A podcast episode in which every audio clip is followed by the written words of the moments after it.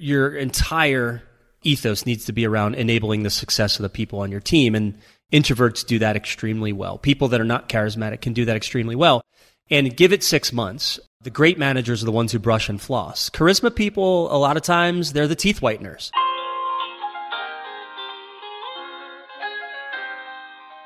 Management is simpler than you think, but you're going to have to care about people. Welcome to a brand new episode of the Veterinary Business Success Show, a part of the VetX Leaders Community Online. In each episode, we explore ideas and subjects you can use to manage your veterinary practice better and be a better leader. I'm your resident asker of questions, Brendan Howard, and today I've got new author Russ Laraway, who did leadership stints in the military and in Silicon Valley before founding Candor Inc. with Kim Scott and writing his latest book, When They Win, You Win. Being a great manager is simpler than you think. Russ has tried to break down management principles into a few digestible components and then survey, survey, survey to gather the evidence to back him up. But first, is military hierarchy like today's private sector business world? Russ sets me straight right off the bat. So, Russ, I was curious to see that you started in the military and then you went to really big companies like Google, Twitter, and now I, I saw look like the, uh, one of your latest gigs, chief people officer at a Silicon Valley venture capital firm, which again sounds like a, managing a lot of people. I'm curious from your perspective, the military manages a lot of people. In the military hierarchy, I feel like that's the way the American workplace maybe used to be. And now I think things have shifted for managers and leaders, and it doesn't look like people's vision of the old military anymore. And so I'm curious if your military experience inflected your management experience when you came into the private sector. I think military leadership is grossly misunderstood, actually. Okay. um, so, uh, you know, by the way, technical hierarchy is present in every single company, short of a, you know, 17 person startup. They don't have, but there's actual literal hierarchy in every company. So I think, I think what you're referring to is more of this sort of top down, you know, get, bark in order, people jump and they, right. you know, you say jump, they say how high, and it's just not remotely accurate. And it's, by the way, super common with a smaller and smaller percentage of the American people uh, serving in the military, what's happened practically is there's a greater and greater amount of ignorance about what the military actually does. Funny enough, so if you're familiar with Radical Candor, which has been a 10 times over like bestseller, and that's the book before this one, When They Win You Win. Radical Candor was before. Yeah, but gotcha. it's written by Kim Scott. Oh. I just happened to be mentioned in it.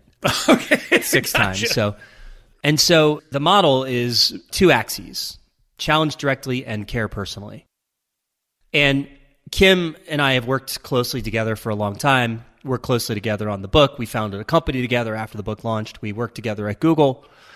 And one of the things she said, and this might be a little hyperbolic, but in there's a little a little bit of truth, is she says one of the biggest, one of the most counterintuitive things that's happened in her career is that she feels like she learned the most about the care personally axis from her former United States Marine Corps infantry officer direct report, and that was me.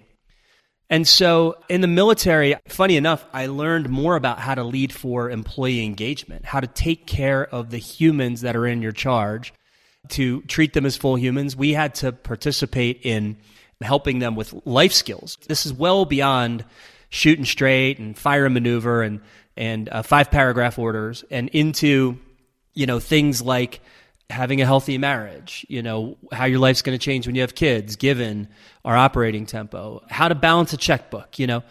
And so i actually i learned a lot more about being a human leader in the military in the marine corps than you know frankly I, than i would have learned if my first job were at one of these big tech companies.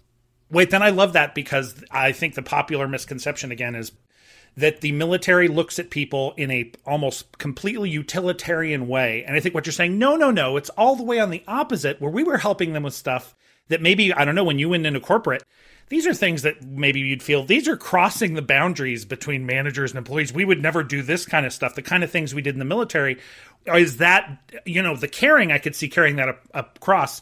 But did you really engage as personally in people's lives when you moved over? Did you? Because that sounds like you are responsible for a lot more of these people as people than oftentimes corporate managers or small business managers are responsible for their employees. The short answer is yes and no. And so on the yes side, you have to remember that a Marine's combat effectiveness is very much a function of his or her personal effectiveness. It's really the same in the workplace. The difference is in the workplace, what I learned over time was that I needed to gauge the comfort level of my employee for how much they wanted me to be involved with them on a more personal level.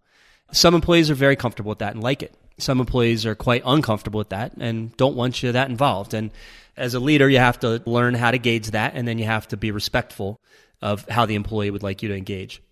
The one huge difference, though, that I'll tee up here that the I learned in the Marine Corps and have not seen anything close to it in at least Silicon Valley, but my hunch is broader corporate America is ownership. There's a, a framing of your job as an officer that sounds like this. You are responsible for everything your organization does or fails to do. And they really mean it. Like a simple example, I'll tell you a story. Okay. If that's all right. Yeah. So I get a call on a Friday night. There's an officer on duty 24 7. You know, I'm, I'm on my weekend and the phone rings. I pick it up. Uh, you can tell how old the story is because the phone rang. right. I pick it up and it's this officer on duty and he says, Hey, sir, we got a problem. And I said, What's that? He said, One of your Marines is in jail. I said, Okay, well, what'd he do? Well, he got drunk and punched a cop. I was like, Okay, well, we got to get him. Where is he? He said, He's in Mexico. and so I had to spend my weekend sort of investigating this. And what's going to happen on Monday morning is I have to make a recommendation to my boss. Now, I'm in charge. Uh, my job is to lead 175 combat Marines my boss leads 800 combat Marines, right? Yeah. And so my job is to make a recommendation. This Marine needs to be punished. My boss has certain punishments. He can he can demote him. He can dock his pay. He can put him on restrictions, so he's not allowed to leave the barracks for like 30 or 60 days. And he's got some limits on those punishments. Okay. And so my job is to figure out what happened, make a recommendation. Then Monday morning, we're going to have something called non-judicial punishment, which is basically we bring the Marine in. My boss, he's the judge, he's the jury, he's the prosecution, defense here's the Marines side of the story for a couple minutes and then levies a punishment. It was pretty clear we needed to we needed to hammer this Marine. You can't go to Mexico, get drunk, and punch a, a federale. So on Monday morning, what's supposed to happen is I'm supposed to show up to my boss's office, and there's supposed to be a hand, call it a half a dozen stakeholders, and but today it's just me, and uh, he calls me in, and and I'm sort of wondering where's everybody else, and he doesn't even have me sit down, which was customary. Today he wants me standing. This is all very unusual. And he says, Captain Laraway, what's going on over there in Alpha Company? Alpha Company was the company that I led, 175 Marines. And I said, Oh, sir, I don't know what this Marine was thinking, going down there, getting drunk, punching the He's like, No, no, no, no. I want to know what's going on over there in Alpha Company. And I said, Well, uh, the Marines are really worried. They, this guy's otherwise a great Marine, but they know he's probably going to get hammered here, and they're all nervous for their friend. And he goes, and sort of look on his face. He's, he, he sort of looks down and he realizes this is not getting me where I want to go. And so he then he stops and he says, Captain Laraway, what I really want to know is why is your leadership so weak that your Marine thought it was okay to go to Mexico, get drunk, and punch a cop? Now, because I can't have your listeners think I'm actually generally a weak leader, I'll tell you a couple things. First of all, I was a company commander four years ahead of my peer group because of him. He believed in my capabilities so much, he allowed me to become a company commander much earlier than usual. Uh, number one. Number two, I got put into the infantry. It's the most competitive job specialty in the Marine Corps, more competitive than air, more competitive than tanks. And you get put in there because your leadership capability and, frankly, because of your fitness. But that context matters because there's no greater gut punch available than your battalion commander, a guy in charge of 800 Marines, who I really liked, by the way you know, challenging your leadership along these lines. Second, I became pretty defensive. Like, wait, what? Isn't this guy an adult? Didn't he make his own decision? You know, all that stuff. And then I kind of, uh, you know, sort of after the fact, and I'll, we can sort of spare the end of the story, I think, but after the fact, I realized there were some things that I could do that were well within my power that could have maybe changed the way that Marine thought about how he behaved on the weekends. But I like that story a lot because it exemplifies a level of ownership. Like you're responsible for everything your organization does or fails to do, including that. You know, what I've seen in corporate America for 25 years or whatever it's been is starting with senior people, relentless dodging of accountability. Everybody pointing a finger at somebody else. It's not my fault. It's the organization's fault. I don't have the resources. This other team let me down. Relentless. And that's probably the, actually the biggest difference that I've seen. Not this, you know, leadership style that's I say jump, you say how high. That's just not how it works at all in the Marines. So I am curious. So I love the example that kind of went from military to corporate, and I, you know, you you had this phrase that kind of jumped out at me at the start of one of the chapters. You want to restore dignity to the office of the manager, and I thought, man, that's powerful. And so what you're talking about there about in the corporate world is kind of managers ducking their responsibility, and I think the dignity of a job has to be matched with your willingness to take responsibility for that job. So I think the two things probably go hand in hand. And so I'm wondering if we could jump from corporate into what is true for many veterinary professionals. There are veterinary professionals who work in corporate headquarters and pharma companies, who work at corporate headquarters for large veterinary chains. But by and large, you're talking about 20, 30, 40 people. That's a big veterinary practice. So in vet med, let's think about the managers in vet med they're usually getting there because they want to raise. So they're an amazing receptionist or a veterinary assistant or a veterinary technician who had technical skills. And this is the only way to move up to get a raise. Maybe the job is getting hard if they're in the medical in the back. The job is getting harder, so they become a manager because they they are having trouble or they're anticipating they're going to have trouble with the physical parts of the job. Like maybe somebody in the military who's like, man, this norm, the work of of being a grunt on the ground beats me up, and boy, maybe I'd like to get to some place you know, back at headquarters or someplace else, or wouldn't have to do that. And then the other problem, of course, is maybe was the situation with you in the military. You are a superstar, and your superior says this guy is going to make it. So you zoom ahead based on how great you are at the jobs you have. And of course, you'd be a great manager of others, but maybe not. So then I'm wondering in that situation where you have people who are kind of getting promoted because it's the path to a raise, getting promoted because their current job is rough and they're looking for some other path, or they're a superstar at what they're doing, and then they don't get the formal training and mentoring.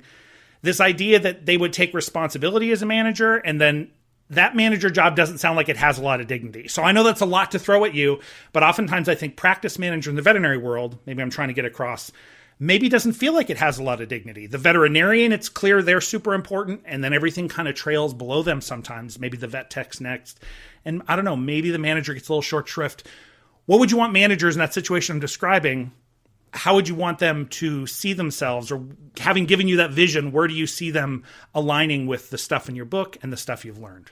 I know it's the biggest question. Yeah, all good. I got you. I got you. So first, the um, just the source of that chapter. That's chapter one, actually, restoring dignity, the office of manager. The reason I put that in there is because one of the problems with management. Th- this is a little different than your core question. I just want to kind of clear it first. I think one of the problems with modern management was we've all we've all been chasing the shiny object. So we have these two mental models, right? And but but like so, you go to a cocktail party, right? I don't actually go to cocktail parties, but I imagine that people go to cocktail parties. And one of the common refrains you might hear at a cocktail party is, I think leadership and management are very different. And my point in okay. like, I don't think that difference matters at all. And it's a cool sounding thing to sound smart at a cocktail party. Most people who say that have never had an original thought about either in their lives. And here's the deal we all apply for a job called manager. That's the job. You don't like if you go on LinkedIn, good luck finding a job called leader, right? And we have these two mental models. The manager mental model. This is like just so let's build this for folks. That's that's just a guy and he's in like a short sleeve shirt with a clip-on tie.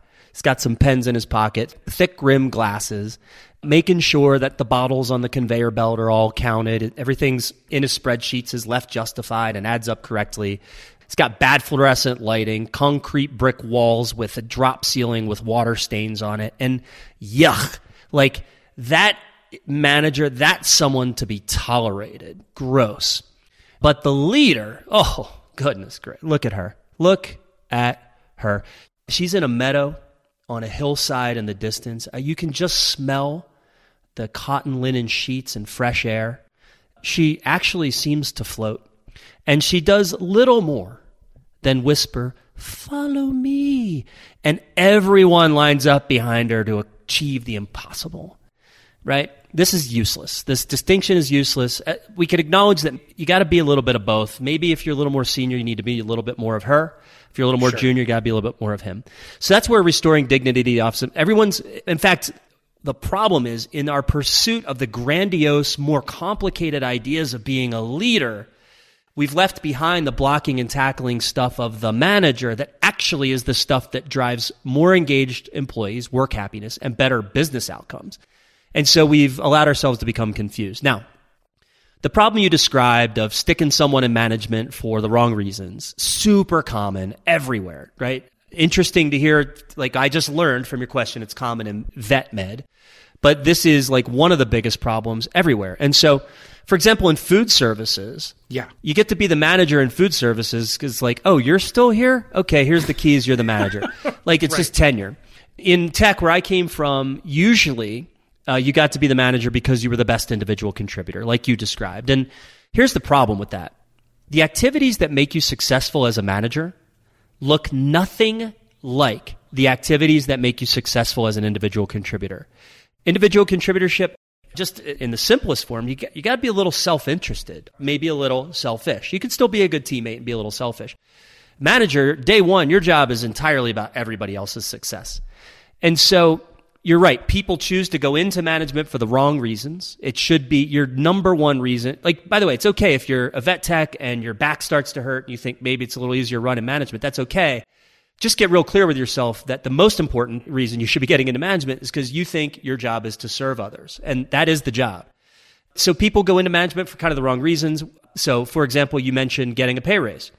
Well, in some really good tech companies, they've recognized this problem and they've created a ladder, an individual contributor ladder that goes as high as the management ladder. So C level, but as an individual contributor, especially in engineering, you know, the, the prized employee in tech is the engineer. So I, I think that's probably got to be somewhat feasible, right? You, you, know, your vet techs are not all created equal. Uh, some are going to be far better than others. Some could possibly fill in for the vet, I bet, you know, with 15, 20 years experience. And so imagine a world in which you created a ladder that allowed vet techs to advance to a certain point and they didn't have to jump over to management in order to get a raise. Here's the thing. So one of the things that I propose in the book is that the world has conspired to confuse the average manager.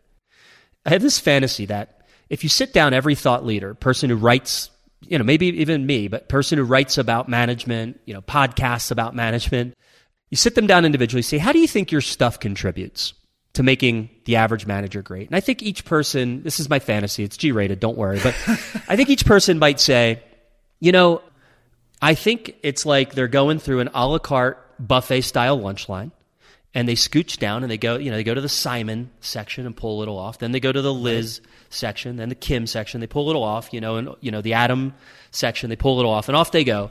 A nutritious meal, you know, which is a metaphor. They have all the tools in their leadership tool bag to solve every leadership problem. The issue, though, for the average manager is that's not at all how it feels. It feels like they're hogtied in the center of a middle school cafeteria while there's a multi thousand person food fight transpiring, like broccoli bouncing off your head, mashed potatoes sliding down your cheeks. There's too much stuff. It doesn't hang together, and none of it is held to measurable account, meaning the prescribed leadership standard needs to measurably and predictably lead to more engaged employees and better business results. So, if you're going to be that guy who talks about that complexity being a problem, you have to also be the guy who tries to simplify. Today's show is brought to you by VetX International. Now, are people the major pain point in your practice? If so, you're not alone. Over 90% of managers report staff problems to be their number one issue. At the root of this problem are usually three dysfunctions a poorly articulated vision, toxic culture, or some form of leadership breakdown. If this sounds familiar, then do not despair, help is at hand. I encourage you to check out Leaders, a veterinary specific leadership training program where you will learn how to create and execute on a shared vision, how to hire well, and build a powerful, high performance practice culture without all the drama. The class is accredited, delivered online, and open for applications now. To learn more, listen to a free training webinar or apply, visit vetxinternational.com forward slash leaders.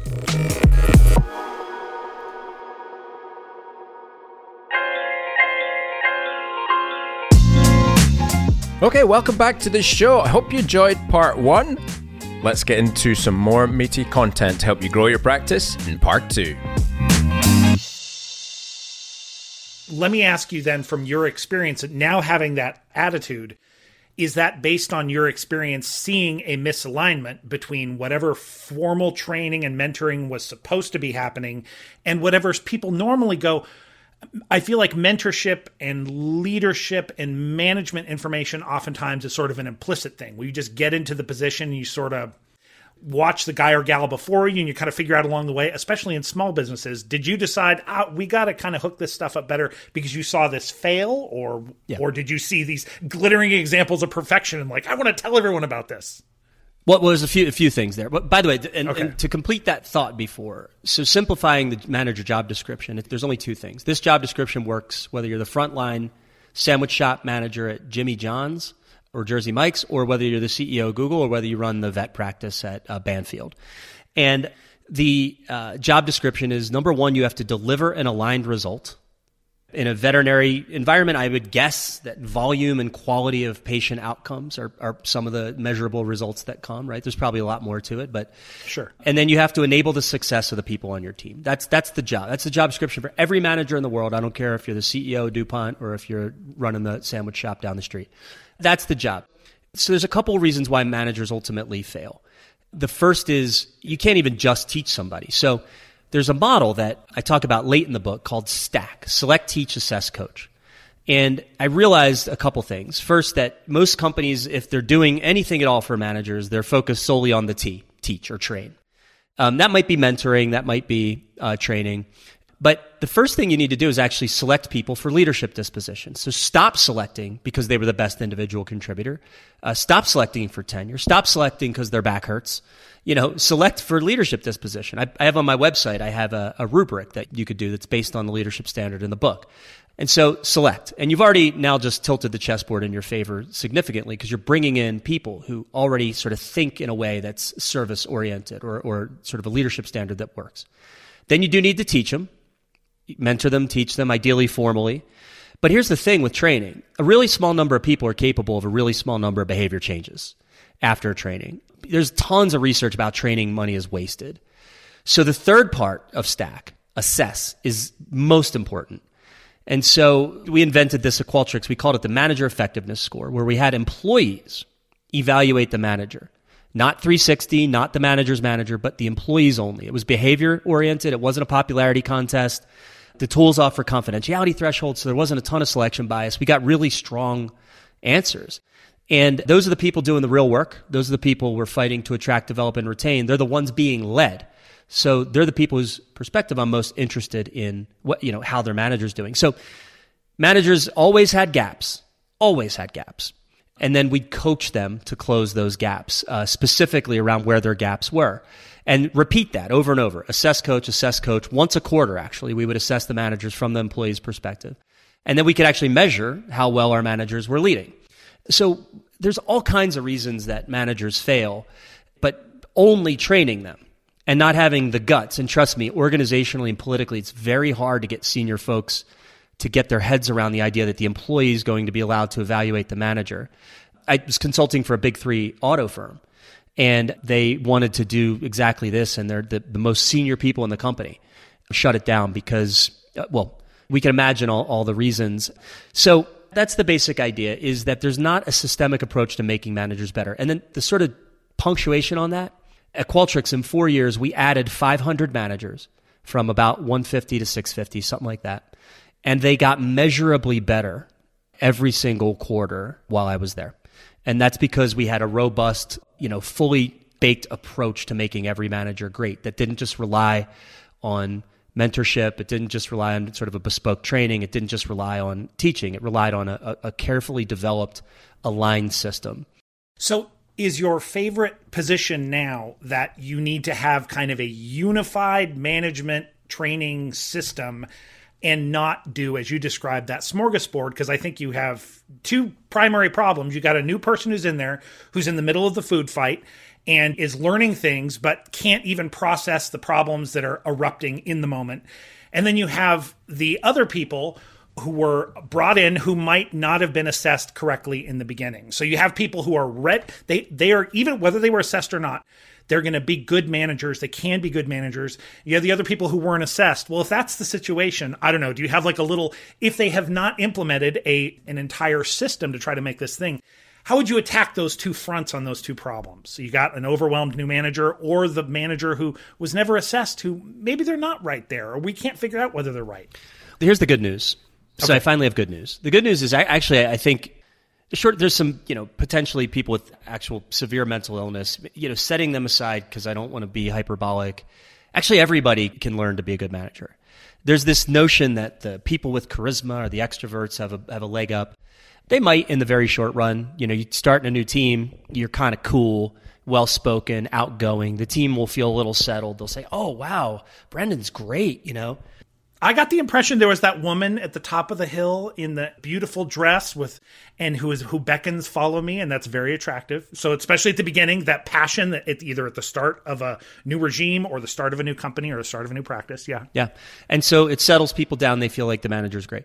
The reality is, though, your entire ethos needs to be around enabling the success of the people on your team. And introverts do that extremely well. People that are not charismatic can do that extremely well. And give it six months. Uh, the great managers are the ones who brush and floss. Charisma people, a lot of times, they're the teeth whiteners. And so, not that charisma's bad. It's not inherently bad, but it becomes a, a large crutch. And a lot of times, the charisma or the extrovert, charisma people or extroverts don't go do the brushing and flossing stuff because they lean on this capability that you know kind of fakes people into into thinking they're really good leaders. So. What you could do, by the way, I, and I'm, I don't mean to plug my website, but it, I didn't kind of anticipate this question. I, I actually on this page, you know, when they win you win.com slash tools, not only did I put this rubric for hiring people for leadership disposition, including internal promotions, I also put a couple of tools on there. One's what I call quick and dirty manager effectiveness index. So you can get yourself assessed. You can literally take that survey, make your own copy, send it out to your employees, and get an assessment on how you're doing as a leader. And that'll highlight for you where your gaps are. Can I ask a dumb in the trenches question about this? In a larger organization where you have more reports, so I could really see that you're talking about, hey, we we can rig it for anonymity. In a smaller business where someone gets excited about that idea, they're like, I want to have people assess me. I want people but there's only five people who are going to assess and they're going to know dang well do you think they would be able to pick out they're going to know dang well who those people are does that kind of mess up that thing or It not? can. It can for sure. Yeah. Okay. So there would be a lot of explanation. Listen, I really want. So first of all, the the tools that are used by and large, and, and by the way, a small company can have Qualtrics, for example, for cheap. They have confidentiality thresholds that you can set, four or five people, which means the manager will only get a result or a report if they have at least, you know, five, let's say, direct reports. That way the manager has a real hard time finding out who said what. What I put together is not anonymous. It's, and by the way, that also automatically cascades through the hierarchy of the organization. What I put together is just quick and dirty. You would have to, if you put, took the thing that I built and you put it out to your team, you would have to do like send it with a note that says, listen, I really want to be the best leader for all of you that I possibly can. The only way I can do that is if you tell me the truth. There's nothing in my being that's about retaliation. There's nothing in my being that's gonna, I'm not gonna be upset. I'm doing this to learn so I can grow and be a better leader. I'm begging you, please answer this as honestly as you can. And then maybe you get a little better outcome. But you're right. You're by not having built-in confidentiality, you're creating a little bit of a selection bias, and you may get you may get told you're the greatest manager on earth, and that may not be true. So there's some risk there, of course. But the tools that you would you know buy in a slightly larger company, or that a company like Banfield, for example, I, I don't mean to, I just know them because that's where I take my dog. sure They could easily have a, a Qualtrics or a Glint license and do this extremely well with confidentiality thresholds and get great information from their employees. Yeah, so you're right. There's some selection bias there if you, if you don't have a tool that automatically handles confidentiality. And so I do want at the time you you gave the positive phrase, which is look, anybody can learn how to be a, good manager. And so that being true, it also goes with the cliche that gets thrown around, and I, I think I saw it in the book. You know, it- people say people don't leave bad jobs; they leave bad bosses. And so I'm wondering when a person is wants this feedback and they get this feedback back, when you have looked at that through the time you've been you know giving these surveys out are bad bosses oh they're all familiar in these ways or does it seem like every bad boss has his or her own unique dna of badness so in other words are there a few things that collect and you're like oh these are the ones every single quote unquote bad boss hits or are they like all unique snowflakes Yeah, yeah, they're they're not unique. okay So there's sort of two dimensions here. I'd say first is just because you are currently a bad boss does not mean you need to remain a bad boss. So assess coach, assess coach, assess coach. Importantly, that assessment, you know, the system that we'd installed at Qualtrics, and I'm in the process now of installing at Goodwater. It's not assess fire, you know, because that's the fastest way. yeah, yeah. That's the fastest way to get employees to stop telling the truth. Because even if they don't like their boss, they don't. Nobody loves the feeling of their boss getting canned. Right. But I did. I have one manager. There's one very senior manager at Qualtrics. He just refused. He just thought he knew about management. We offered him, hey, here's coaching. He ignored it. Here's, hey, you're a brilliant artist. You can, you don't need to manage a team. He thought it was so important. And over, you know, it went on way too long because he had senior relationships. He was a little protected. Little, it was a little bit of politics. But ultimately, new CEO, new CEO says, sorry, we got to sideline this guy. His people are miserable the sin of this guy isn't that he messed up as a manager. Everybody does. I do. I teach the stuff. I wrote a book. I make mistakes. The sin is he refused to change. So that's dimension one. That's what a assess coach is all about, is getting better. So you touched on a really fascinating point. The reason I don't say they're snowflakes is because the job is actually pretty simple. So this is what I learned in writing the book is there's a very small number of behaviors you know, we're going to get into this, but I call them the big three, which break down into 12 specific behaviors that when practiced, measurably and predictably lead to more engaged employees and better business results. So a bad manager by in this definition is usually just missing a few of these behaviors. They're not manifesting them well for their team. They might even believe they're doing it. They might believe they're doing the, uh, behavior X or behavior Y. But again, we're assessing from the perspective of the team, the people being led, and their perspective is the one that matters. If you think you're giving great direction, to your team and they have no idea what's expected of them, then you're wrong, manager. I don't care what you think. The employees aren't hearing it correctly. So either the employees are right and you got to be better at giving direction or the employees are wrong and you need different employees. I'm not sure which, you know, but so this is why I say that a bad manager isn't really a snowflake because they, one, they can improve, but two, the world of behaviors required to be a strong manager is actually very small. And so it's very hard to be extremely unique snowflake when the world of behavior is required to measurably and predictably get more engaged employees and better business results. It's actually quite hard to be some sort of random snowflake.